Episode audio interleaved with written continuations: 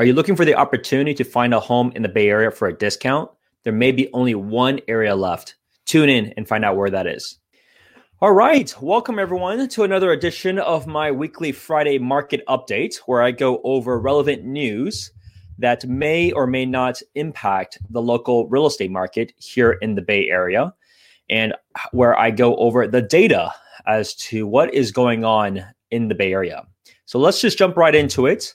First and foremost, let's take a look at the latest mortgage rates. So, looks like the average US mortgage rate actually has increased to 3.21% from a low of 3.15%. Now, interest rates are still phenomenally low. However, um, hopefully, this is not the bottom of the market. Now, the Fed chair did announce that they would do 0% uh, or, or close to 0% up until 2022. So they want to keep it very low. However, as you can see, things have rebounded and gone up slightly. So perhaps people had already factored that in. And as more and more people get back into the economy in the workforce, uh, we're seeing some uh, positive impact here where rates may be at some of the lowest levels already. So if you're on the fence, this is, you know, you're, you're really, you're really um, it's coming down to you know you're at historic lows and you're trying to ask for even better. So, you know, I would say take advantage of these times. It's a phenomenal time for interest rates, and there are also many programs that will allow you to even get lower than this if you're able to put a good amount of percent down for a home. So, something to be aware of. That mortgage rate has actually risen to 3.21 after hitting the lowest point of 3.15 uh, uh, two weeks ago.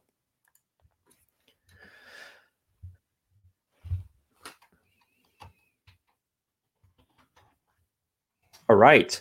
So the next point I wanted to bring up is related to people have been asking me about forbearance. So forbearance for many that have tuned into the previous sessions that I had, forbearance is a program that allows borrowers that are homeowners to delay payments.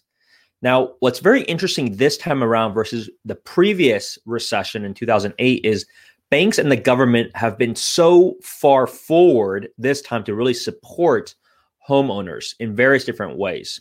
And so the forbearance program was a very interesting program where owners can actually skip payment for up to three months without showing any evidence as to why they needed forbearance. So many have actually used this as an opportunity as a, more of an insurance than anything else. Because as you can see, only one in 10 borrowers is quote unquote equity poor.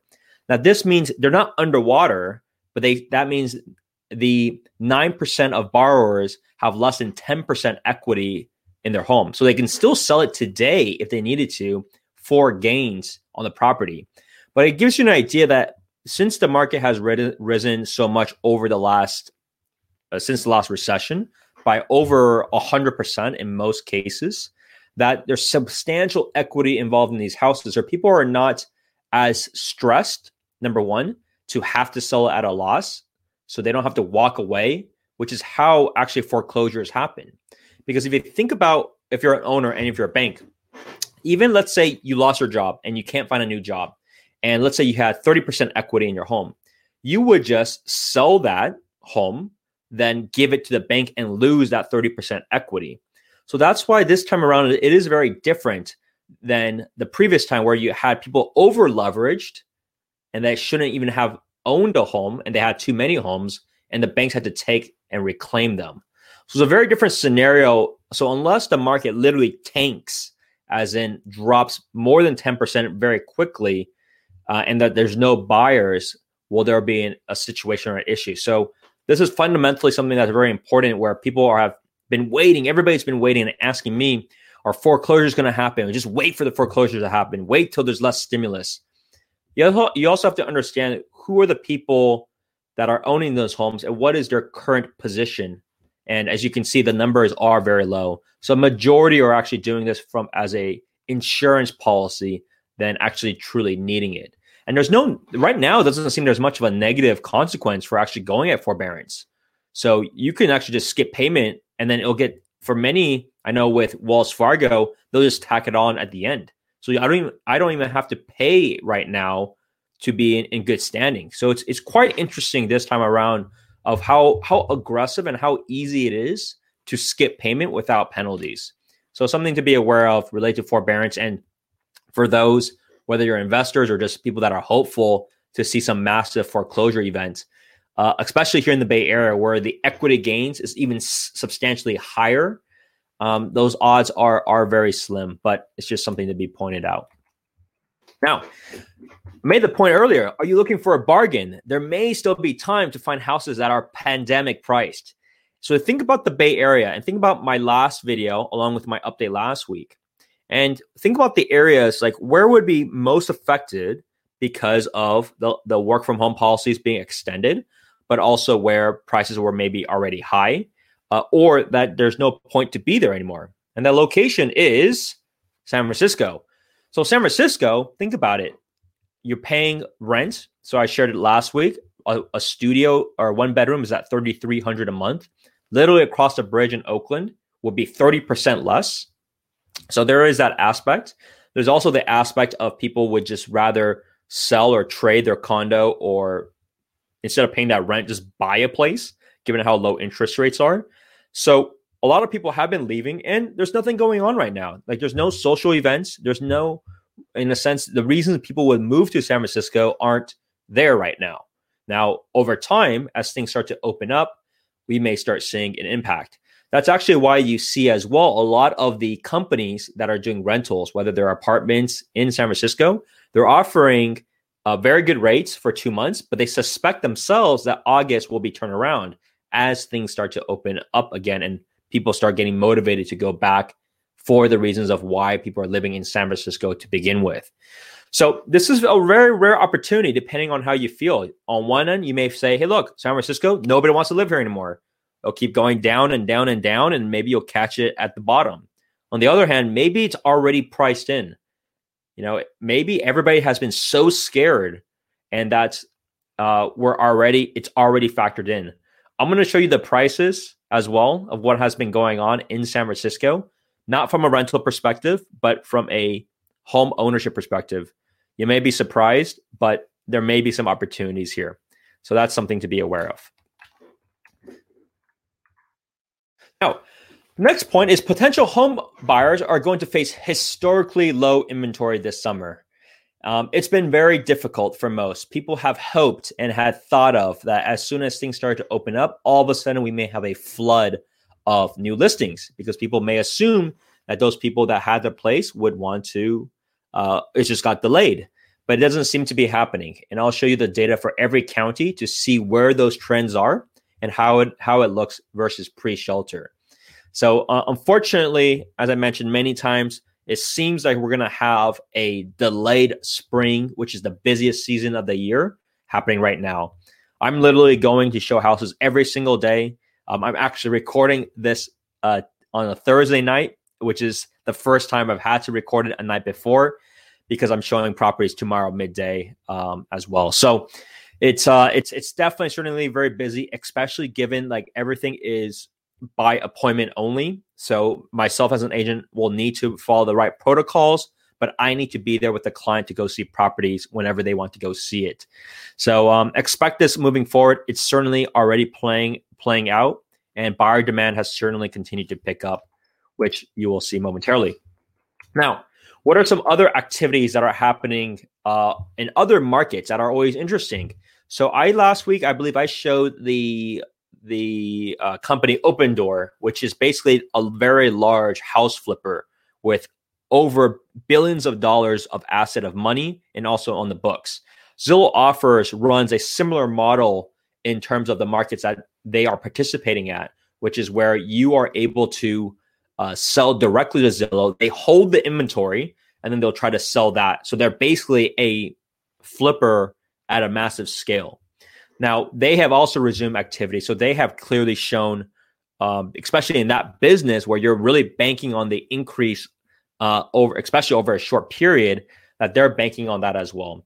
And what's interesting is that the viewership amount for uh, new listings, new for sale listings are up 20% over month over month, which has been the case as people starting to gain more confidence. But you can see that it was up also up 51% from a year ago. So if there's any indications of any doubt, feel free to, to like this video, share with friends. They do need to see this because this data does not lie in terms of the level of activity of what's happening. In this case, these are the specific markets that they're referring to in Atlanta, Dallas, San Antonio, Austin, San Diego, and Sacramento. They don't play in the Bay Area, and I, I, suspect if they do ever play, it'll likely be last, given the price points and also the given most of the houses are quite different than one another. However, it is interesting to see that they have continued to resume their activities. Okay, so let's go ahead and show some of the data so that you can actually visually see the trends itself. I'm going to make this view larger. Okay, so I'm going to make this full screen at this time. So uh, here's what is happening in San Mateo County. This is for residential properties. So a few things that I, I want to point out. New listings has certainly increased last week, so that has been fantastic. So it basically hit uh, partially of what it was in the previous week. Uh, sorry, pre-shelter levels, not as high as it was before, but it got it better. This week, unfortunately, dropped slightly, but it's still at a pretty good level, which is quite nice. However, you can see the I what I included this time is the list price if they ever decreased it. So you can see the figure is about the same over the last several weeks. So it's not a big surprise. I wouldn't say there's much change here certainly a lot of people got very um, too aggressive of what they thought the price should ultimately sell for. So they had an adjustment, but I wouldn't say it's anything too crazy given these percentages versus new listings. You can see the total contingent pending. Um, we have hit a very high number. So we have more contingent pending in this week than we did uh, previously for all weeks. So it shows the level of buyer demand, but also it's already higher for a very rare time higher than the amount of new listings that appear on the market. Now, what's interesting is while we are only in the first 11 days of June, it seems to be uh, pretty incredible. You can see the May data, and this actually has to do with single family condos and townhomes have hit a tremendously high level. We are at over $2 million uh, as an average. And you can see June is shaping up to be pretty historic as well.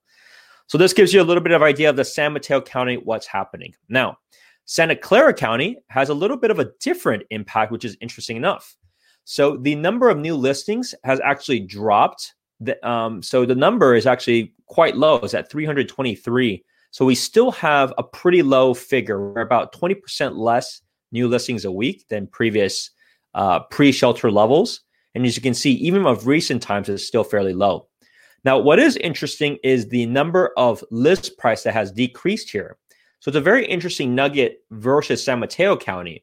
So Santa Clara County seems to be a lot more decreasing now. It could be a combination of perhaps it got too aggressive initially, or perhaps prices may start to adjust.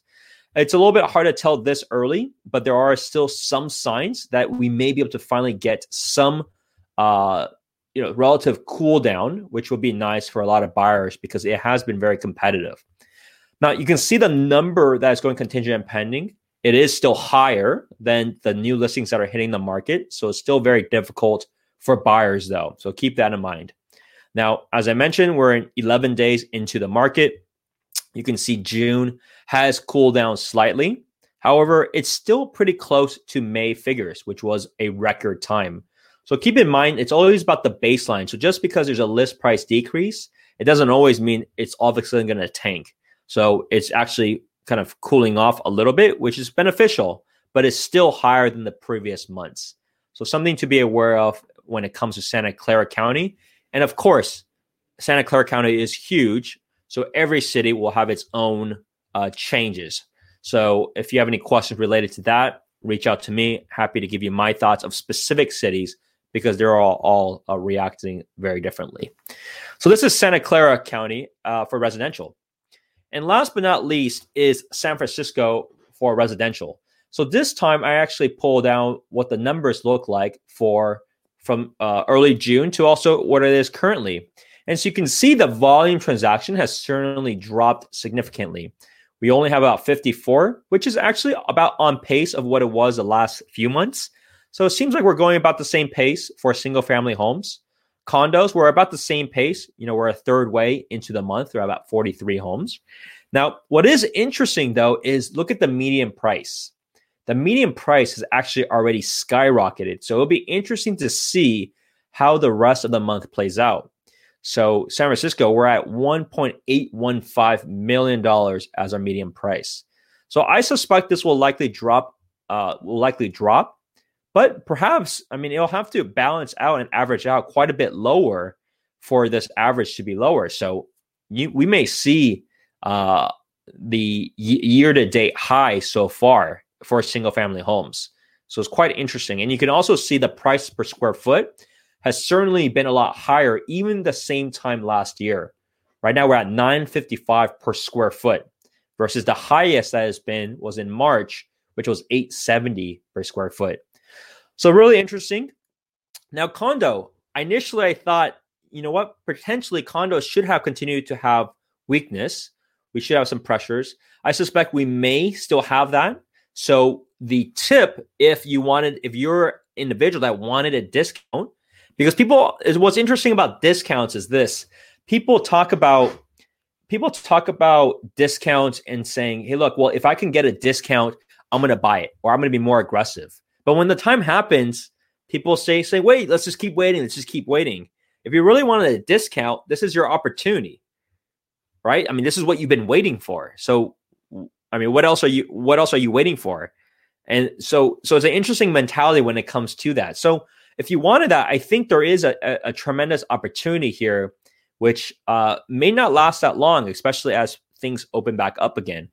But what is interesting is you can see the median price has then shot back up now to 1.25 million so far uh, in the June timeframe. So it is at uh, at new highs at this point. Now there are properties available that uh, have been on the market for some time. So there is some weakness. So if you wanted the discount, there is some opportunity to be able to find it, but also be careful because you can start seeing it's starting to pick up. So what if it actually continues to pick up? Data does not lie. and This is what has been trend. These are the transactions that have happened so far. You can see from a price per square foot, we're at 1,056 per square foot, which is uh, higher than the previous two months. So certainly things have, have started to pick up again.